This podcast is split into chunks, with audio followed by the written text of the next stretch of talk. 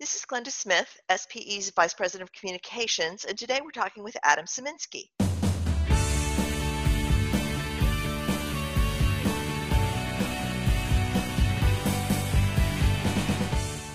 Thank you for joining me today, Adam.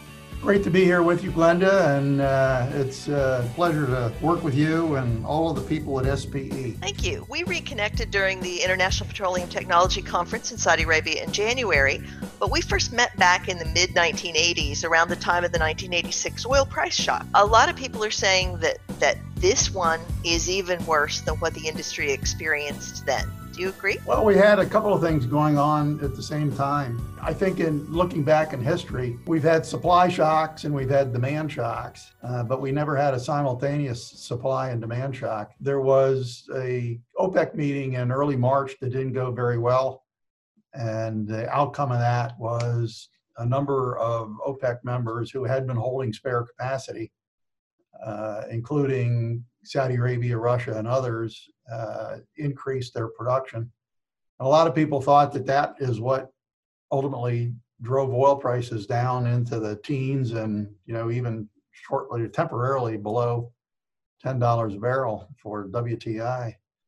Uh, but what really uh, makes this particular crisis different than the ones in the past uh, is the huge demand shock that's come from the social distancing rules associated with trying to deal with the uh, coronavirus pandemic.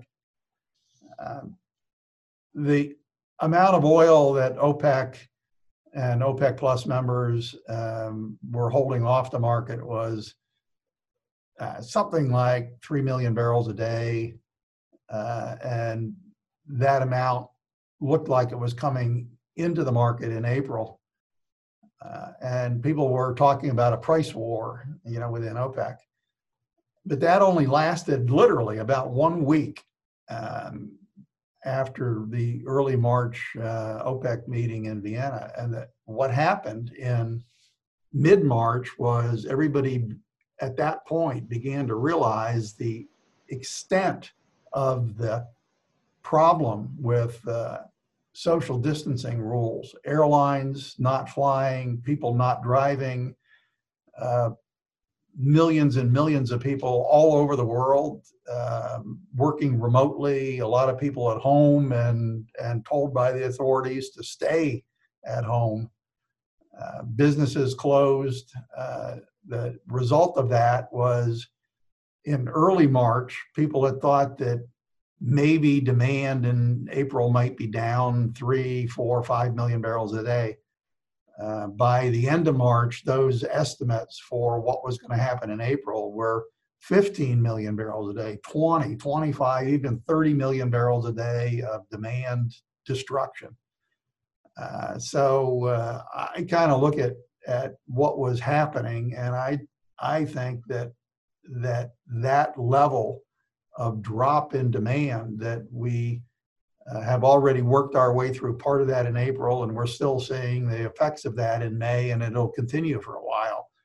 Um, is is larger than anything that the world has seen since the beginning of the oil industry, literally.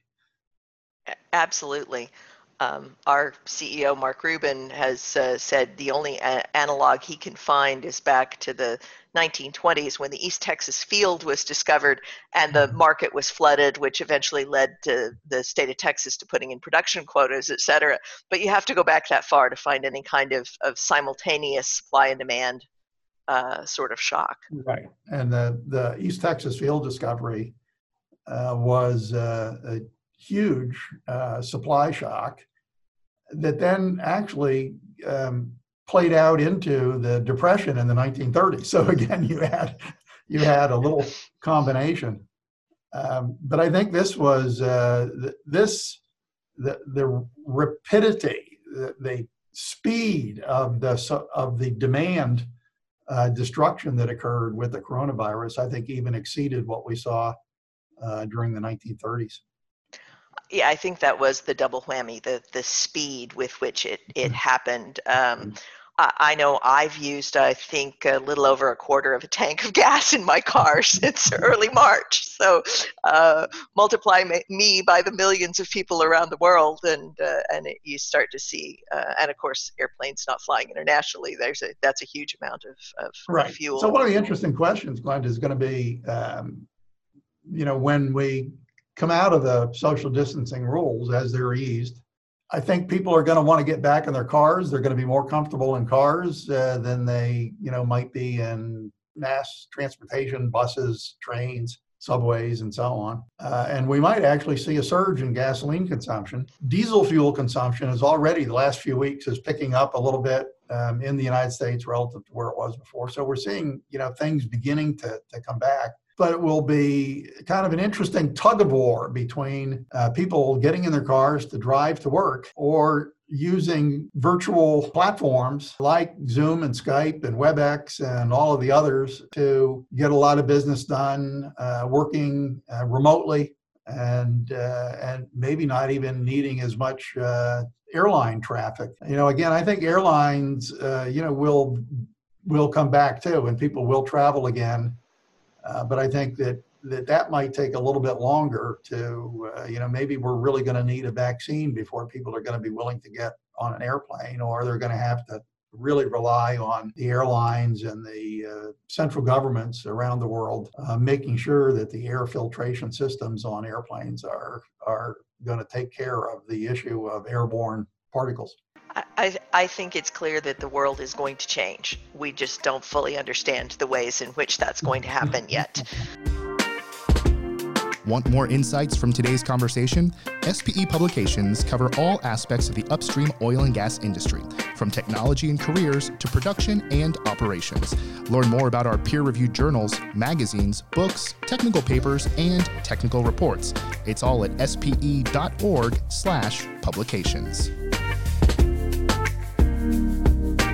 So back in uh, in the mid '80s, one of the things you and I had in common um, was the the need for and the need to understand what was happening with energy data. And during the '86 downturn, it was really hard to understand what was happening because of the quality and more importantly the lag in collecting data. Then between 2012 and 2016, you served as administrator of the Department of Energy's Energy Information Administration, the organization that's responsible for collecting, modeling, and providing statistical data about our industry.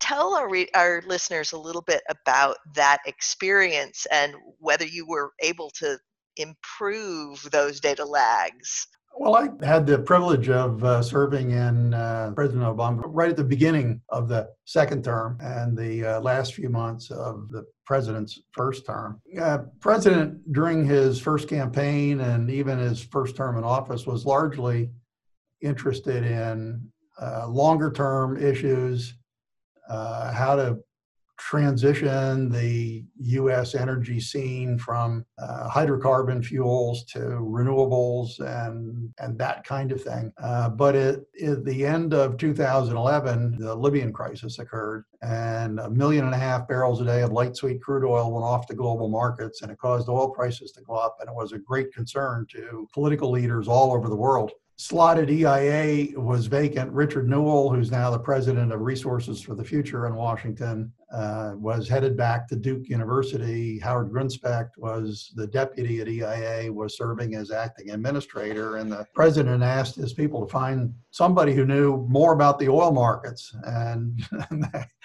they asked me if I would be interested in serving as EIA administrator. And being a big consumer of EIA products all through my Wall Street career, I really jumped at the chance to do that. I was retiring from the my financial job and and really thought the opportunity to work at EIA and shape EIA was was going to be a, a fantastic experience.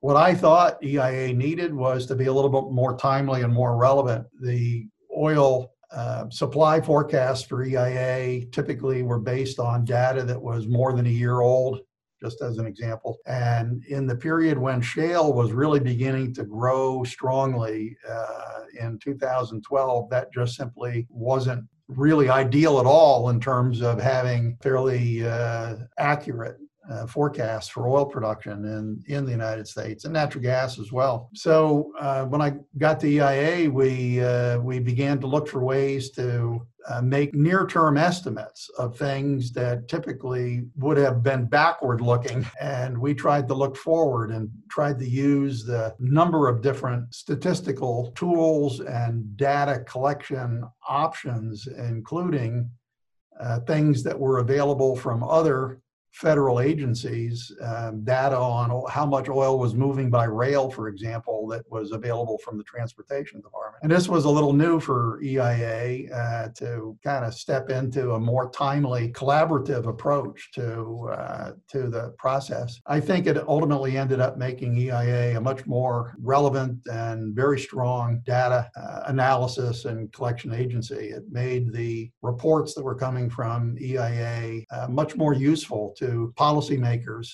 uh, in the United States and, and actually all over the world because of the the quality and accuracy of the of the data. So it was a great platform to inherit and to build on. I think that we have seen some some positive changes, especially the new shale report that they you know launched. Well, it's not new anymore, but launched while you were there to try and get some better data. Do you feel like the better data we have today um, helps might help to reassure energy markets which tend to respond to every rumor innuendo take a you know a change in the api's stock report as oh my gosh the whole trend is going this way when um, you know we both know a statistical anomaly may cause a, a, a mm-hmm. weekly uh, uh, shift um, do you feel like like it's a little better these days uh, you know, I, I think it is. There's always room for improvement. Um, you know, if you, you know, the one of the sayings that uh, is often used in management is if you can't measure it, you can't manage it. and if you're trying to manage something or understand it or use it in your analysis, you've got to be able to measure it, measure it accurately. Uh, one of the things that uh, EIA is looking at now, and I really hope they move on this, is to get uh, more timely data on well shut-ins. The uh, that would really, I think, uh, help deal with this rapid decline in production that's probably underway coming from very low prices and uh, lack of capital investment uh, in shale production that's happening right now. Uh, you know, generally speaking, statistical agencies, including EIA, tend to do things, uh, again, very accurately looking back in time. And uh, the challenge uh, in a period like the one that we're in now, crisis times, is to get data that helps you understand where you are today and where you might be tomorrow rather than giving you the you know the best look at at where you were last year. you know, Indeed. Back to back to that back to the Libyan crisis in 2011. One of the things that we started at EIA after that, uh, and it still has proven to be uh, a very uh, valuable contribution to kind of energy analysis, is uh, unplanned outages uh, in oil production. Uh, the Libyan crisis was an unplanned outage. Uh, there were there was a big actual uh, drop in oil production across the world uh, in 2012 uh, that was coming in little bits and pieces from a lot of different countries. Libya was one of them, but Iran was another. There was it, it was it was one of those death by a thousand cuts kind of thing. Um, oil production uh, was uh, faltering in a lot of different countries, and some of the amounts seemed small, but when you added them all up, it was causing a fairly chaotic situation in the oil markets, pushing prices up and causing a lot of heartache for uh, you know energy consumers around the world. And we figured out a way to track that on a very timely basis, and EIA is still doing it. And those kinds of innovations, and they're still underway uh, at EIA, are very important. I think that's a great legacy that you can uh, can you can look back on because uh, obviously anything that gives us better data allows us to plan and understand what's happening uh, better uh, than we would otherwise be able to. Much of the work of the Society of Petroleum Engineers is accomplished by members.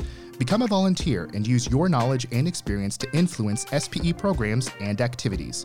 As a volunteer, you can enhance your leadership skills while meeting and working with other SPE members from across the globe. There are many opportunities to get involved, regardless of your experience, location, or experience level. To learn more about the League of Volunteers, visit spe.org/volunteer. So, for the last two years, um, you've been president at King Abdullah Petroleum Studies and Research Center, or KAPSARC, and it's an independent research institute designed to advance the understanding of energy and the economy. So, tell us a little bit about KAPSARC and, and what you're doing there. I, I have to admit, when I saw that, I was like, okay, so Adam's moved to managing a research institute. That's got to be a little bit of a shift. And yet, uh, I see elements of, of similarity. KAPSARC is uh, is actually a uh, very similar to the EIA and parts of the IEA and other institutions who look at um, energy issues and try to do it from a fact-based perspective. Um, we are a think tank. Um, we have been rated uh, fairly highly. We're in among the top 15 uh, think tanks for energy and resource issues, as well as Middle East, North Africa general uh, issues, as measured by the University of Pennsylvania Think Tank Survey, uh, which is a peer voted kind of ranking of, of how think tanks are doing. In addition to energy uh, broadly uh, and, and the economy, uh, we also do quite a bit of work on environmental issues and we can talk a little bit about that in a, in a bit if you'd like to. But this kind of three major areas of energy, the economy, and the environment uh, is something that's of critical importance to Saudi Arabia and, and to countries really all across the, the world we are trying to provide fact based analysis to help inform policymakers here in the kingdom of the consequences of the choices that they end up having to make uh, in in the uh, energy area. Uh, energy is a huge part of the Saudi economy. You know, depending on how you measure it, it's half of the, the Saudi economy. And so having a uh, think tank type organization working closely with the Ministry of Energy, uh, Ministry of Finance, Ministry of Planning and Economy, and so on is uh, is very important to uh, Saudi Arabia's uh, understanding of of the issues that drive the energy market. So, in a sense, KAPSARC is trying to do some of the same things uh, that uh, that EIA was doing in the in the U.S. Uh, we don't have a data collection mandate in the same way that uh, EIA does, uh, but we have been uh, putting together data that can be used by our own researchers and anybody else. It's available freely on our website, um, kapsarc.org. Data and analysis uh, that we do have, and we've been uh, trying to concentrate on data for not just Saudi Arabia, but uh, other countries in the uh, Gulf area because it's not always easy to find. And it makes it a lot easier for researchers to uh, put together their own uh, papers. The other thing that KAPSARC is trying to do uh, with me here now is a bit like the story that we were talking about at EIA. Uh, KAPSARC was founded on the idea of doing long term academic studies and making sure that voices from the Gulf region were counted well uh, in the peer reviewed academic literature for energy and economics and the environment. Uh, but we are now trying to make sure that the reports that we're doing and even our longer term academic studies uh, have a relevancy for our local stakeholders uh, to help them make decisions. Uh, just as an example, uh, we did a peer reviewed uh, paper a couple of years ago now on the value of OPEC spare capacity to the global economy. And, it, and we published that paper, and essentially what it said was uh, spare capacity reduces volatility, and that vol- lower volatility actually has a positive net value for the global economy. It helps boost GDP uh, for all, you know, across the world.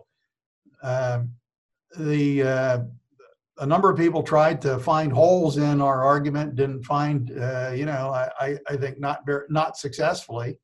That paper has held up pretty well, uh, and and I think that it's been particularly important. And I think now people are actually going back and having another look at that in light of the collapse in oil prices. Uh, what happened with oil prices is really almost a failure of of uh, enough countries to use uh, spare capacity and and strategic reserve capacities to buy when prices are falling for reasons like the demand collapse from coronavirus, uh, or sell into markets when uh, when there are um, political issues uh, uh, uh or rapid economic growth that are driving demand faster.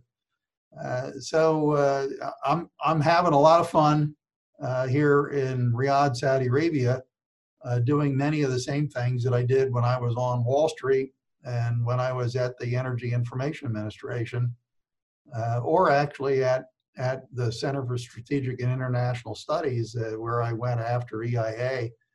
Um, the, the combination of kind of trying to use Wall Street techniques to improve data collection and analysis and bring think tank culture uh, to uh, to approaches to policy analysis is uh, something that is has uh, been really a privilege for me.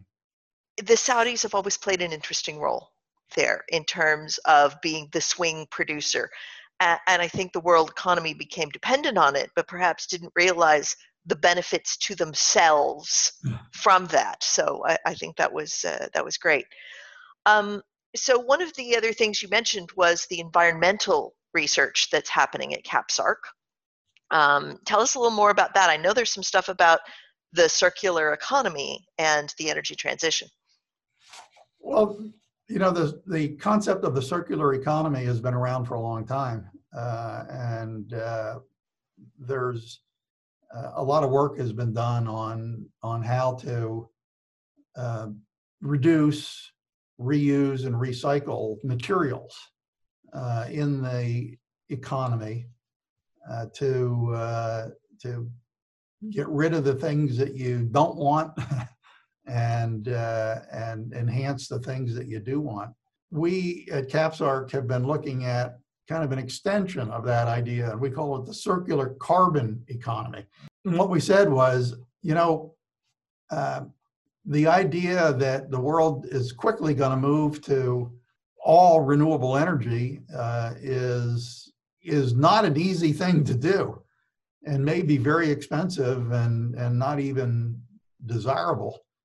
Uh, there are many uh, countries in the developing world who still need uh, concentrated sources of energy and relatively inexpensive energy, could be relying on uh, hydrocarbons for a long time to come. Now, what we all know that climate change and global warming is real, and that's believed in Saudi Arabia as it is in many other countries. Um, I think that the question that comes up, and certainly here in Saudi Arabia, is that if people are going to continue to use hydrocarbons, is there a way that we can figure out how to make that doable uh, without jeopardizing uh, the either the economy or the environment? And the idea of the circular carbon economy is to add a fourth R to the reduce, reuse, and recycle uh, idea, and we and that's remove. And we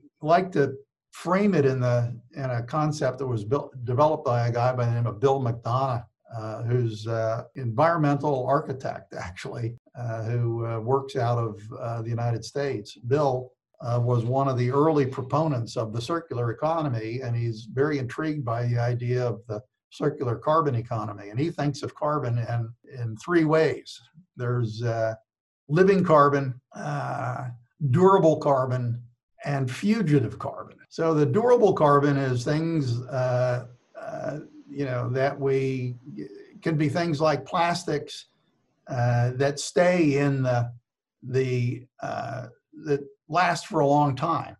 You know, and there are other examples of, of durable carbon that uh, that remain in uh, in our environment for a long time and and are not harmful at all. Then you have living carbon, and living carbon is a you know we're our bodies are made up of a lot of carbon, for example, and we have we breathe out carbon dioxide. Uh, living carbon is in is in trees, and can think of a cycle there of how carbon is uh, is produced and recycled through the living part of the environment, uh, sequestered um, in biological um, ways, uh, and again, then is not not a problem and it actually can be part of the solution. The biggest problem that we have is fugitive carbon, and that's carbon that's going out into the atmosphere and isn't being captured and is building up uh, in the atmosphere, causing you know what everybody refers to as the greenhouse problem and greenhouse gases. And and our idea is that well, we can reduce how much of that fugitive carbon is going out. We can reuse some of it. Uh, for example,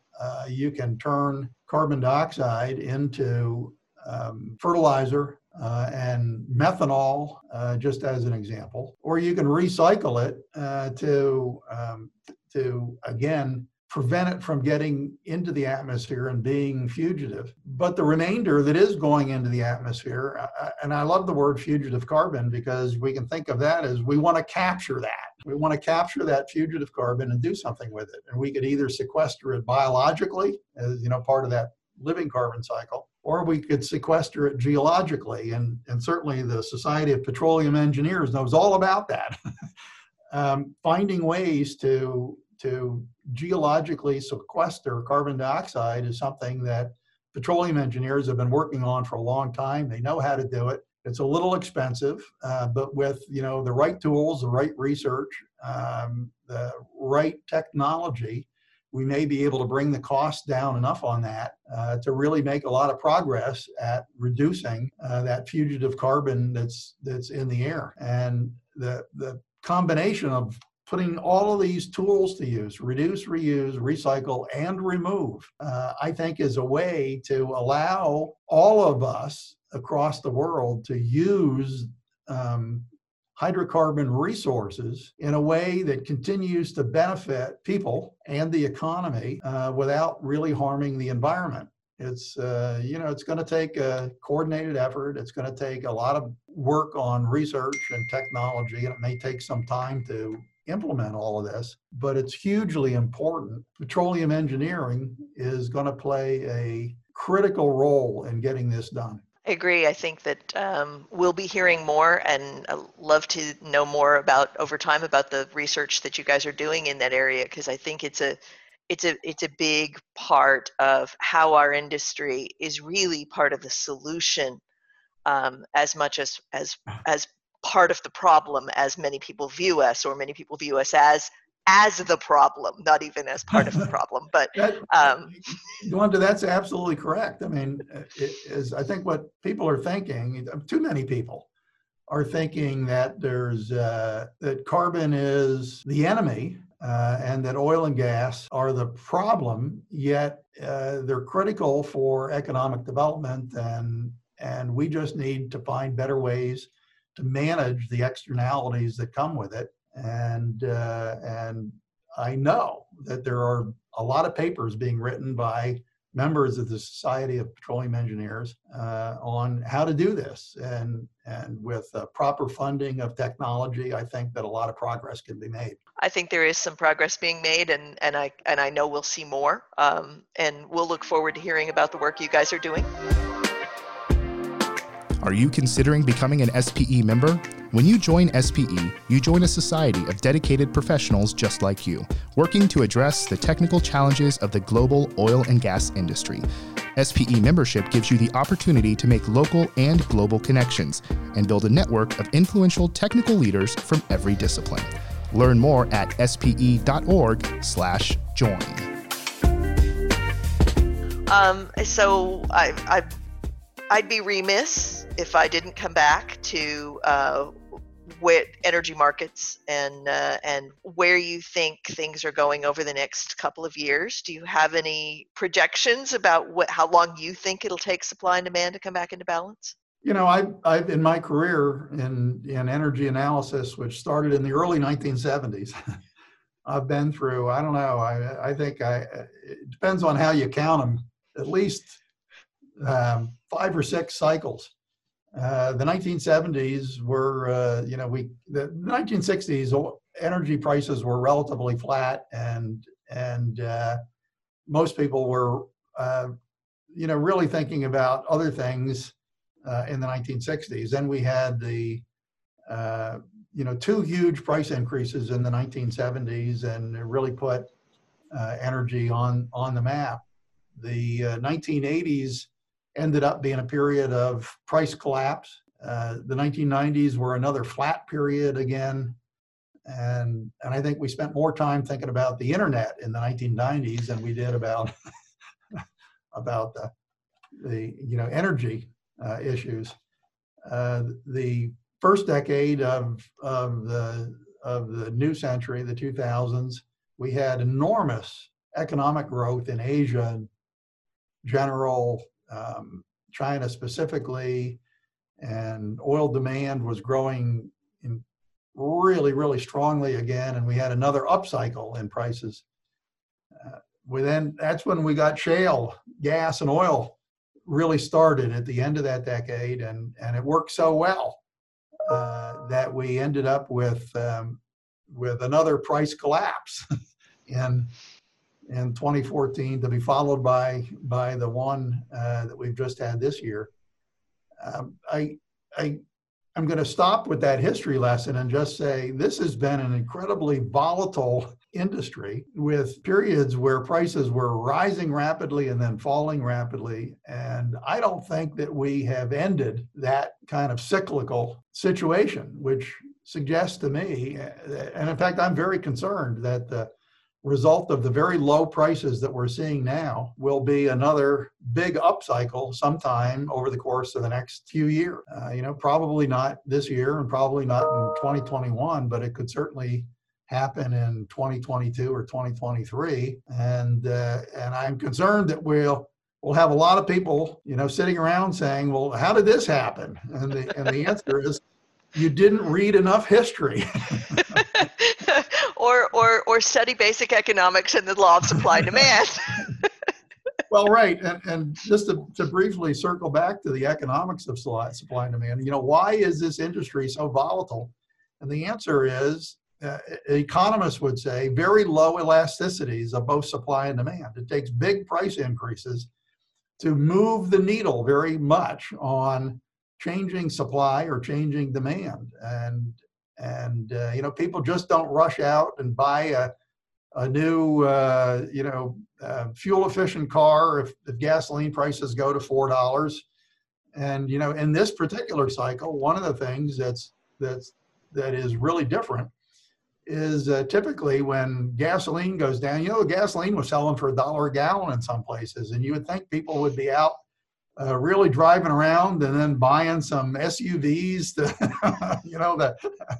Well, new we're not getting people aren't driving. You mentioned, uh, you know, earlier, Glenda, that you had only used a quarter of a tank or something in the last, you know, couple of months.